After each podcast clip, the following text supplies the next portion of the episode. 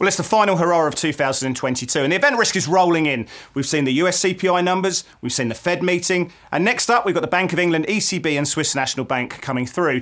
Now, markets evolve. Blake and I read the pulse of the financial markets, and we read the room. It's time to get at it. It's the trade off.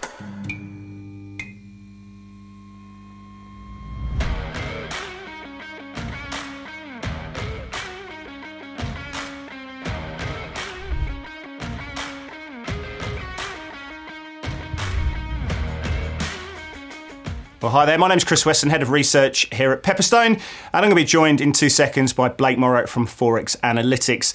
And as always, we're going through the different charts, we're going through the key thematics that are playing through.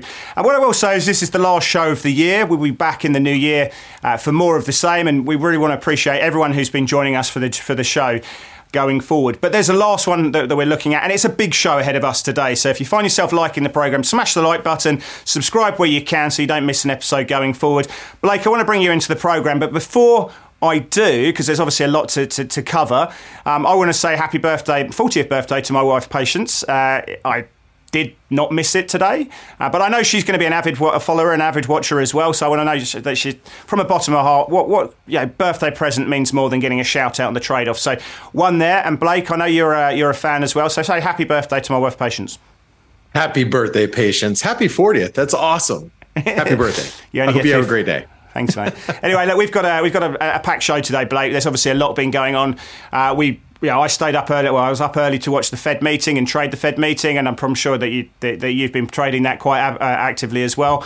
So I think we want to probably analyse what we've been seeing there because obviously it does set, set a stage for, for the new year going forwards.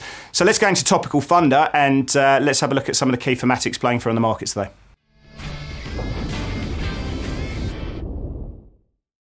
All right, Blake, we've seen the Fed meeting. Uh, it was an interesting one. We saw some reversals playing for our markets. The initial statement was obviously hawkish. It was hawkish.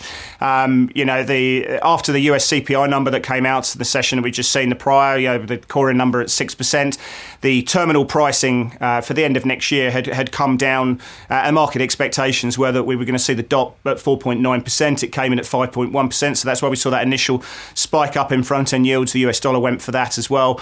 But the Fed also lowered their growth projections to 50 basis points. That was lower than what they were looking for. They've increased uh, their unemployment projections for next year. Uh, they're expecting the unemployment rate to tick up about, what's it, 90 basis points or so, and they're prepared to tolerate that situation. They've lifted their inflation expectations uh, for next year to 3.5% on core, probably above where the market was looking for. So you're looking at that reaction function playing through. There's no doubt about it that, that what we saw from those projections was, was hawkish, and Powell was pretty hawkish in, in, in what I've read as well and what I've seen and what I heard um, that he is you know, saying that they're not time to be doing high fives, that we're, you know, the battle has not been won at this point, um, and yeah, the date is going to be dependent going forward. We're open to a 25 basis point hike in the February meeting, but we're not sure. The market saw it as hawkish, but then they reversed. How did you read it, mate? How did you see the situation?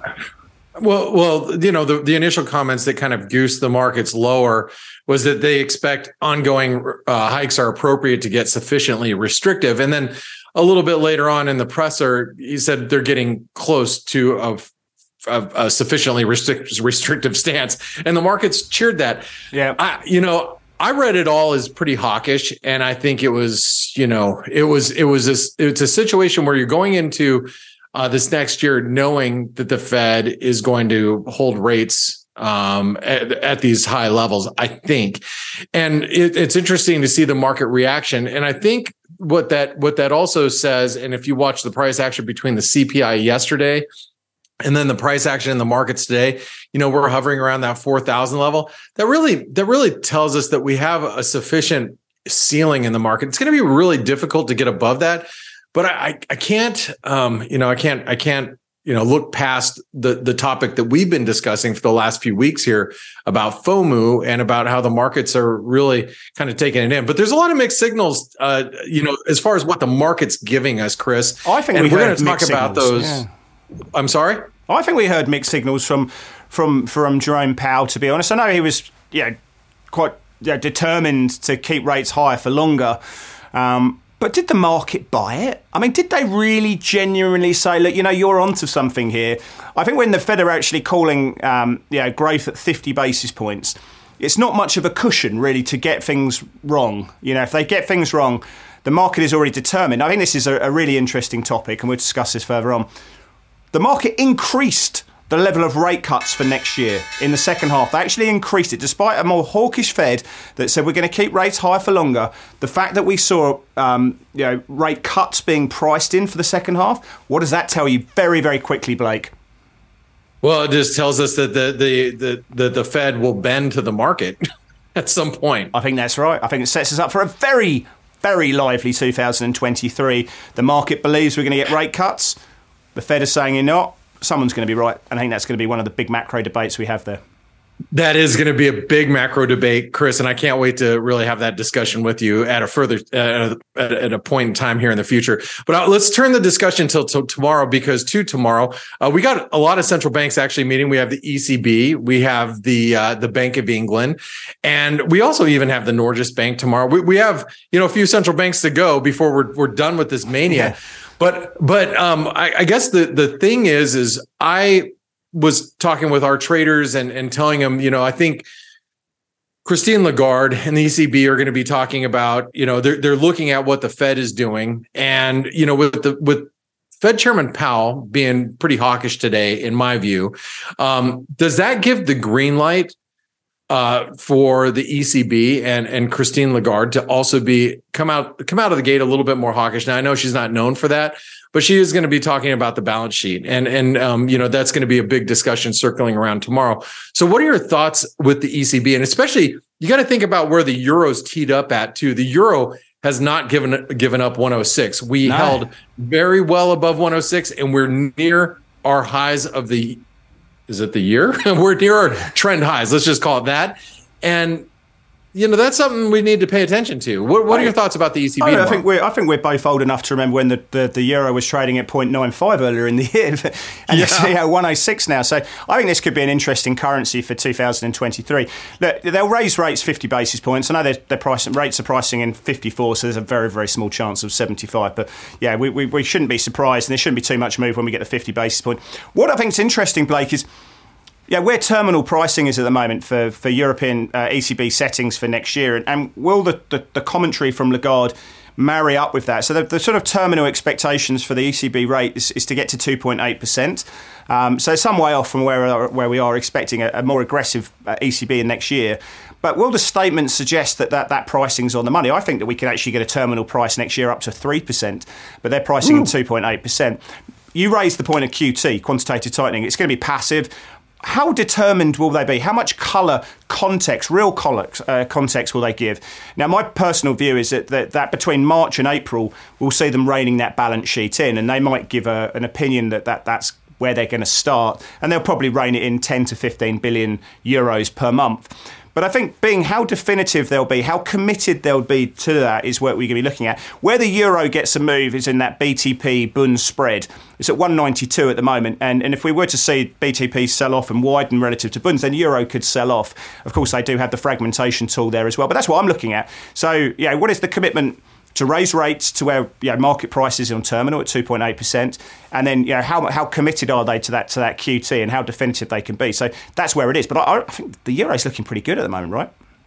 It is, but the, you know, one of your colleagues, Michael Brown, he brought up something to me this week about you know, uh, uh, uh, we really need to be watching the Bund spread as you pointed out, and it could signal actually a reversal in the euro or maybe some headwinds for the for the euro if the euro does spike higher. That's something that everybody should be watching tomorrow. Yeah, yeah. mate look, you, you, can you can you can look at that btp spread versus bunds on TradingView you can just set up as a, as a, as a room and you overlap them and you can see the correlation for yourself. Uh, i want to touch base on on on, on the us dollar because it all comes back to this at the end of the day. You know if you've got euro dollar pushing 106 it also, it's still a it's still a us dollar move. And as you rightly say every single time blake it's all about the us it's always all about the us it's all about fed policy. Um, um, but I want to know your view on, on the US dollar. Now, we both we both agree that the Fed meeting was hawkish. The market has looked through uh, a lot of what they're saying and saying that you know we still expect a scenario to play out that perhaps the Fed are not looking at in 2023, and perhaps they'll come more over to this market pricing, which again is is really interesting in itself. Um, but the initial reaction from the Fed meeting was to buy dollars, and then they sold. Yeah, there was a big reversal coming through. I think uh, we're both agreement that, that once the market heard this idea uh, that they are open to a 25 basis point hike in the February meeting. And that will be determined by the next payrolls number, which comes out on the 7th of Jan. Uh, the next uh, CPI number is the 13th of Jan, which is going to be an absolute blockbuster. It's going to be the 12th for you guys in the US. Um, but for us here in Australia on the 13th of Jan, once we got those two pieces, you know, we could get a, a 25 basis point, we could get a, a 50 basis point hike. The market at the moment is pricing 32 basis points for that meeting. So we need to see the data, and, and, and that will determine that. And that may feed through into the US dollar. But the US dollar is on a bit of a downtrend at the moment, right, Blake? The question for you now is, is whether there's more hawkish Fed that the market's not necessarily buying. Do we buy dollars going into year end? How, how, are you, how are you positioned here? Yeah, you're going to make me give away the rest of the show, Chris. I don't want to. Just give us a little. Wanna, just give us a little sneak peek, mate. I'm going to pass. I'm going to pass. Oh, that's to make a boring question. no, I, no. Uh, jokes, jokes aside. Jokes aside. Uh, I'm actually looking to buy dollars on dips here, and I know that might not be a surprise to a lot of people, but there's a reason for it technically, and also I believe that the market is going to be faced with an idea after we're done with this week that that we are we do have central banks that are tightening globally and they're going to continue to do so. And that that will eventually weigh on the markets and it's going to it's going to feed into um, the dollar getting a near term bounce. Uh, look i'm i am a dollar bear longer term but i think you can play it both ways. And i am looking to buy a dollar dip uh, on on on weakness following tomorrow. So uh, i'm going to get a little bit more technical with that view uh, as we go through the show. Does that, does but, that mean uh, by extension gonna... then if you're if you're buying pullbacks in the us dollar then then you're, you're looking to to fade rallies in in in the, the S and P and the Nasdaq? Are you doing it by that that extension? I do. I, I, think so, and I and I think that the Fed, I think that the S and P, the move above forty one hundred earlier this week, is really a warning sign to bulls.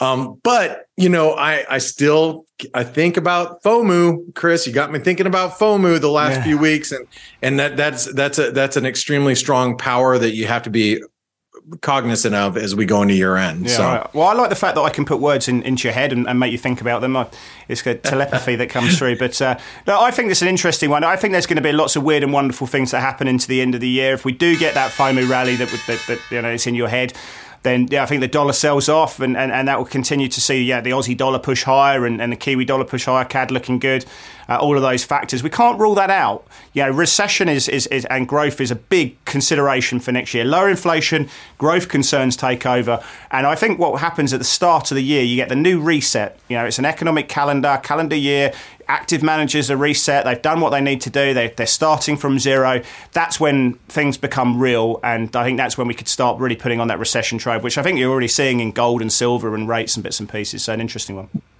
Well, then you know that brings us to our last uh, topic. Is in the markets we are getting some mixed signals. But Chris, you know, you put something in my head. Don't don't tempt me. I'll, I'll sing the Smurf song, and then you'll be thinking about little blue people for like the next week. So don't don't start with me. Okay, fair, all right, fair enough. Thank you. oh, I'll follow along you all day long. Anyway, uh, Joe, no, I want to talk about the mixed signals that we got in the markets today, and and you know, you got you got equities, you know, like the S&P was marginally lower. The breakdown in the US dollar as you pointed out, it does seem real. I mean, you you got the the move higher in in in the Kiwi, you've got the sterling, you know, trading above 120 123.50, which is really key support. Yeah. You got the euro above 106. You got the Aussie dollar that's looking like it wants to tag the 200-day moving average and maybe higher. Dollar yen's moving down towards the 200-day moving average. So the dollar breakdown seems real, but gold you know, it's stalling. We can't break above 1800. We're really struggling to get above 1800. And that's, that's as silver continues to surge higher. You know, um, stocks, again, we're struggling around the 4100 level. It's a big channel resistance that we've talked about in nauseum for this whole got, entire year about that big channel. yeah. I know. Seriously, the but the bond markets seem kind of indecisive here. Like on the on the cusp of a reversal, but then we're stalling at key resistance. So yields are kind of stuck and the VIX is sliding, which suggests that stocks should be going up. But then I just gave you a bunch of other reasons why it's a little mixed.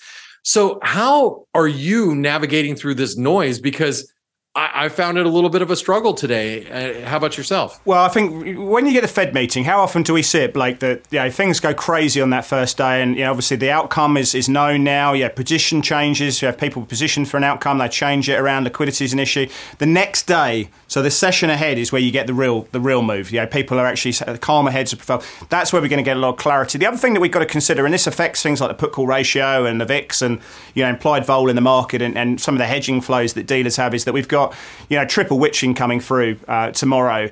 Um, yeah, SPY options. You've got um, yeah, index options, cash options, and, and they're, they're, talking about something like three point seven trillion dollars worth of notional, which is going to be uh, going to be expiring. And yeah, obviously dealers are, are, doing various factors. They're managing their deltas and the gamma effectively as around that. So there's a lot of crazy shit going on around that, and that needs to be taken into consideration. But you know, I think that, that the implied vol in the market has been driven that. But yeah, I think these breakouts in some of the dollar pairs, they need to be looked at.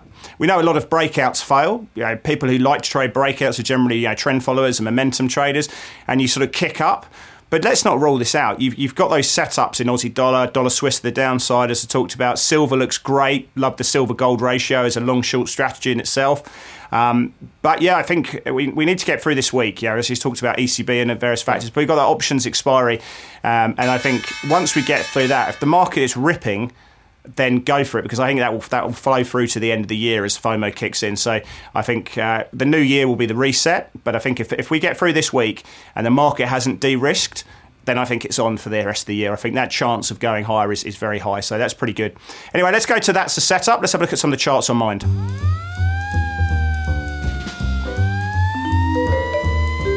I thought we just talked about silver there, Blake, and uh, I, have I've coined this one a, a, rich man and woman's gold as well. Um, and you can see this is absolutely ripping to the upside at the moment. We've got that break of the, the horizontal resistance, also what is now support, uh, and it's just been on a one way tear. I love the moving average average studies. I've got a three and eight day exponential moving average. They're just telling me to, as, as a mechanical stop, just stay in the trade for now until we do see that crossing over. Obviously, when that does roll over, you lose a surrender a little bit of that profits by using something like that. But by having a, a fast moving average system, then you know you, don't wait too long. Uh, you can see that it's hugging the Bollinger Band. You you've got those, you know, the nice continuous push to higher highs that are coming through. The rate of change is still positive, although it's coming down a little bit at the moment. Um, you know, silver is outperforming gold, so we preferred buying, you know, silver and shorting gold as a pairs trade. Um, where does this go, Blake? Twenty-five bucks? Can we see it there? You know, uh, well, twenty five dollars is the seventy eight percent retracement of that entire chart. So it's a it's a key fib level that comes in right at twenty five bucks. One of the technical issues is we are actually attacking the those previous lows that you can see on the far left. Those lows come in in March, and we're we're there right now. And relative strength, which you don't have on this chart, at least not that I can see, it it, it is divergent at at these at these levels that does concern me a bit but when you have the silver gold ratio moving higher as you pointed out which i think is a great pairs trade typically that's bullish for precious metals as a as a whole mm. so i think that buying silver on dips makes a lot of sense to me yeah not sure i'd be i'd be buying it up here me personally but I could see 25 bucks eventually making our way up there. Well, but I think, I think a lot of it's going to have to do with the FX market, right? Because yeah. when it, you know, the, at the end of the day, silver and gold are is is the invert, inverted trade of the dollar. Uh, so this is an interesting point, right? So when you've got a trend like yeah. this that's taking place, if you're not in it already, you're looking for, you know, do I buy pullbacks and, and yeah, follow this? Yeah.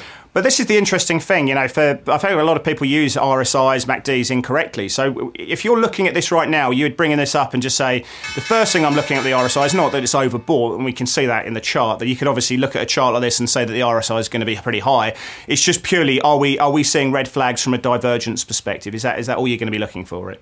That's what that's what I do because when something's hitting a new high, but it's hit, hitting a new high on less relative strength, that tells me that this this push higher it's it's harder to trust. So I might go with it, but that's one of those red flags that kind of sticks out for me. So anyway, yeah, that's it. But it, but look, silver's been a great play. And Buying silver on speaking dips. of precious metals, what's that? Buying silver on dips. I think that's the play.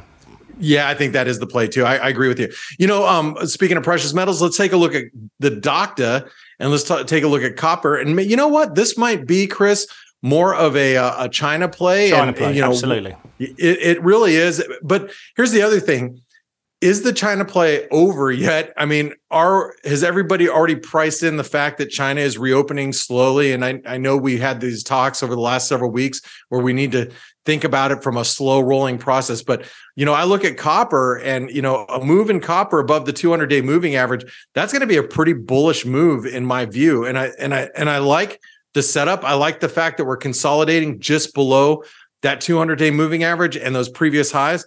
So, you know, for for me, if copper breaks out, I think this is going to be a severe breakout and and this is one that if risk is moving higher and we get past this week and and and you talked about, you know, hey, at the end of this week, we'll know if it's if it's if it's game on or not. I think one of the plays there is playing copper to the upside. So, what are your thoughts with copper here? Well, I think there's other factors in play, but I, I agree. It is the China play. I mean, when, when the Fed come out and downgrade their GDP forecast for this year to 50 basis points, and we know they're often wrong, it could be much lower. We could be talking about a recession there, which is something that the rates market is telling us in the US. You don't get 58 basis points of cuts being priced in if we're going to get good growth coming through, right? And um, but I think the copper market's looking more at China reopening, and, and a lot of good news is probably priced in. But the other thing is that is, is the number of, of sell side banks who are putting out bullish notes on, on copper now. Why? Because of the structural deficit that we're going to see next year. That's what they're anticipating. So, you know, you can look at uh, aluminium or aluminum, as you would call it, uh, and all these other sort of industrial metals, and, and look at the, the, the, the, the supply demand equation from there. But they're saying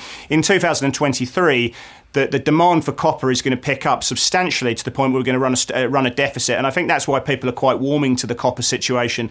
But I think, yeah, a, a break of that 200 day moving, a break of that, that resistance, so the, the, the red resistance level there, you can see. I mean, it's telling you a pretty clear story about what's going on. You can have a recession in the US, you can have recession in Europe and UK, and all these other factors. You can talk about low growth in China. But if price is moving up, it's telling you a story, and you need to. It's not just about finding out the why. The market likes the story, and that's all that matters for short-term traders. Yep. Anyway, I wanted to bring up the uh, the chart of the US 500 because we talked a, yeah, a, a, little bit about what's happening. It's a chart that I've been looking at and, and, and we've been looking at quite a lot. Look at that candle that we saw coming through on that US CPI number. It's, it's, I've got that red uh, arrow, but it's just to the right of that one on the CPI number. Yeah, an absolute behemoth of a reversal coming through that, that, that came through in the market there. We obviously saw, you know, a big spike up uh, on the CPI number. The market came back down. You know, you, you haven't really seen too much of a reaction there um, from the Fed meeting in terms of the price action, certainly compared to the CPI number but we haven't really fallen. We, have found really good support into 39, 39.29, which that series of lows that we've been seeing. The market just didn't want to break through that. That was a level that we were going to look at shorts uh, much more aggressively if we saw a breakthrough there. But again, it doesn't want to break through the 200 day moving average with any kind of conviction. It doesn't want to break this downtrend. We're kind of stuck between the downtrend resistance and this 39.29 support. Um, and I think, yeah, one of those is going to give way pretty soon. Which way is it, Blake?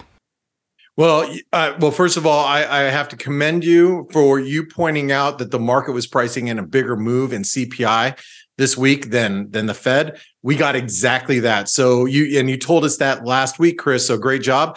Um, now, th- this is the false breakout that I, I was showing you or t- talking to you about is the one that was above 4,100. I do believe that, as you pointed out, 3,925, I'm actually looking at 3,900, the figure. So 3,900 to 4,100, above or below, that's the breakout point for me. And look, if we break above 4,100 and by the end of the week, we're trading up towards the highs of this range, that suggests that we might get that Santa Claus rally. I know you love the Santa Claus rally, Chris. I know it's something you think about every single day. Every so uh, before the Easter Bunny uh, seasonal rally. Correct. Uh, so, but if if you get fund managers chasing the market higher above 4100, you have to respect it. So I think we have a 200 point range, and that 200 point range is going to give way here within the coming week or two. So I'd we could easily just chop around though, couldn't we? I mean, I know we've got, as I say, option uh, OPEX coming through on the, on Friday. Um, but you know, it does seem that there's there's pretty clear supply coming above 4100. It Looks like the market's well supported into 3900. So, yeah, why, why can't we just trade a range of 4100, 3900 until the end of the year, and you just trade that range? I mean, we could easily see that, right? Are you really going to ruin my evening, Chris? You're really going to ruin my evening. hey, but uh, I, I, have to say that that OPEX sure, uh, sure op- options expiration sure does have us pegged at four thousand. That's for sure. That's where mm. we're trading right Correct. at this moment. That's where all the open um, Let's uh, let's take a look at my next setup. Now, this is the Euro Kiwi. Um, the Euro looks good on crosses, Chris, and one of the crosses that I think it looks really constructive on is the Euro Kiwi here. The, the Kiwi has had a hell of a run. It's had a hell of a run against most currencies. If you look at the Aussie New Zealand, you look at the, you know, you look at the pound Kiwi, you look at the Euro New Zealand. Look, we've been in a descending wedge for like literally the last, well, all of fall going into winter. And I love descending wedges because they are set setting up for reversals. It's a it's a classic and one of my favorite textbook type of reversals. So a move above 166, which would be pretty much today's highs in North American trade. You get above that, you've got a bullish reversal. I think this comes through the ECB. Like I said, I think the ECB is going to be a little bit more hawkish. And if and and if we do get a little bit of a reversal on stocks, then the euro New Zealand tends to perform a little bit better, you know, as those higher beta currencies like the Kiwi dollar get hit. Euro New Zealand, what do you think, Chris? Yeah, I think um, going to tonight's ECB, I think for, for the euro to rally, we do need to see uh, that, that BTP Bund spread staying fairly contained. If we do see a widening, then I think we could come under a bit of pressure. Um, but I like this. I mean, yeah, the market yeah, it's been consolidating. The the propensity to um, to push this one down seems to be absorbed, um, and it feels like a bit of a coiled spring, right, ready to, to go. So again, we have any kind of setup like this where you're studying the price action and, and the battle between the bulls and the bears you wait for the market to complete. Otherwise, it's a very aggressive setup playing through. So, yeah, I would wait for this to, to, to reveal itself and push you into a trade, which means breaking that downtrend playing through. But yeah, I guess in, a, in an environment of risk off, you know, obviously favours being short the uh, short the Kiwi, but the funding currencies, the euro, um, yeah, the yen and the Swissy tend to do pretty well in that situation. So you probably do with a, a, slight range trading market if it's not a slightly downward market coming in the S and P as well. But I think if this, regardless of all that, if this breaks that downtrend and it starts to yeah reveal itself a little bit, then I'd then I'd be looking at the euro from the long side. But again, yeah, look at that that BTP spread relative to bunds. If that widens out substantially, I think that's going to be a big risk to any kind of people who are holding European longs or euro long. So that's something to watch out for. Anyway, let's go to play of the day. Let's see what's on the mind there.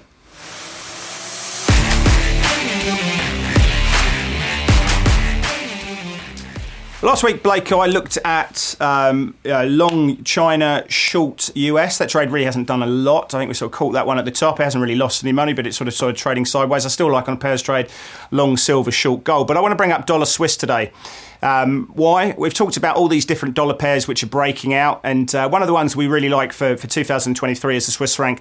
In, a, in an environment of lower growth, which I guess is going to be one of the core thematics of 2023, yeah, the Swiss franc generally does really well. It has had yeah, poor episodes for this year as a safe haven because obviously bond yields have been going up.